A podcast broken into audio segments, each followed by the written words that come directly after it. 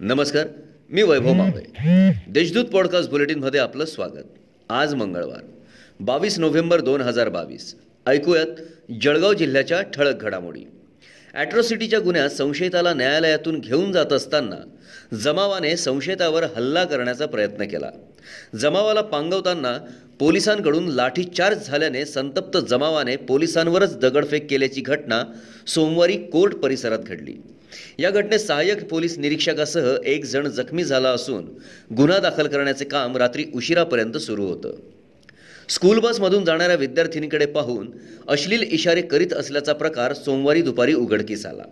या प्रकरणी संशयित नारळ पाणी विक्रेता हर्षल गोकुळ पाटील या तरुणाविरुद्ध बाललैंगिक कायद्याअंतर्गत जिल्हापेठ पोलिसात गुन्हा दाखल करण्यात आला आहे संशयिताला पोलिसांनी प्रभात चौकातील त्याच्या दुकानातून अटक केली. जिल्ह्यात लंपी संसर्ग आजाराच्या नियंत्रणासाठी जिल्हा पशुसंवर्धन विभागाकडून कंबर कसली जात आहे? मात्र जिल्ह्यात लंपीचा कहर सुरूच असून सोमवारी पाचोरा तालुक्यात सात गुरे बाधित असल्याचे आढळून आले. दरम्यान लंपीने जामनेर तालुक्यात चारशेच्या वर गुरांचा मृत्यू झाला आहे आपल्या अभ्यासपूर्ण शैलीद्वारे जिल्हा नियोजन मंडळाची सभा गाजवणारे राष्ट्रवादीचे नेते आमदार एकनाथराव खडसे यांचा आजच्या सभेत मात्र महाभारतातील अभिमन्यू झाल्याचे चित्र दिसून आलं.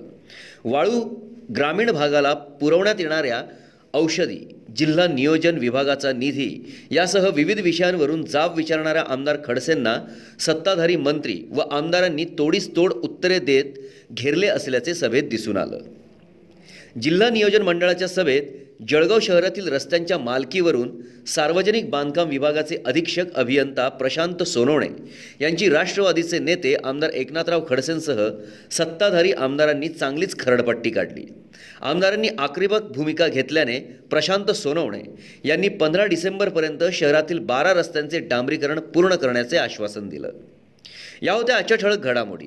आता वेळ झाली येथेच थांबण्याची. भेटूया पुढील पॉडकास्ट बुलेटिन प्रसारणात. तोपर्यंत संक्षिप्त बातम्या आणि ताज्या घडामोडींसाठी देशदूत डॉट कॉम या संकेतस्थळाला भेट द्या. धन्यवाद.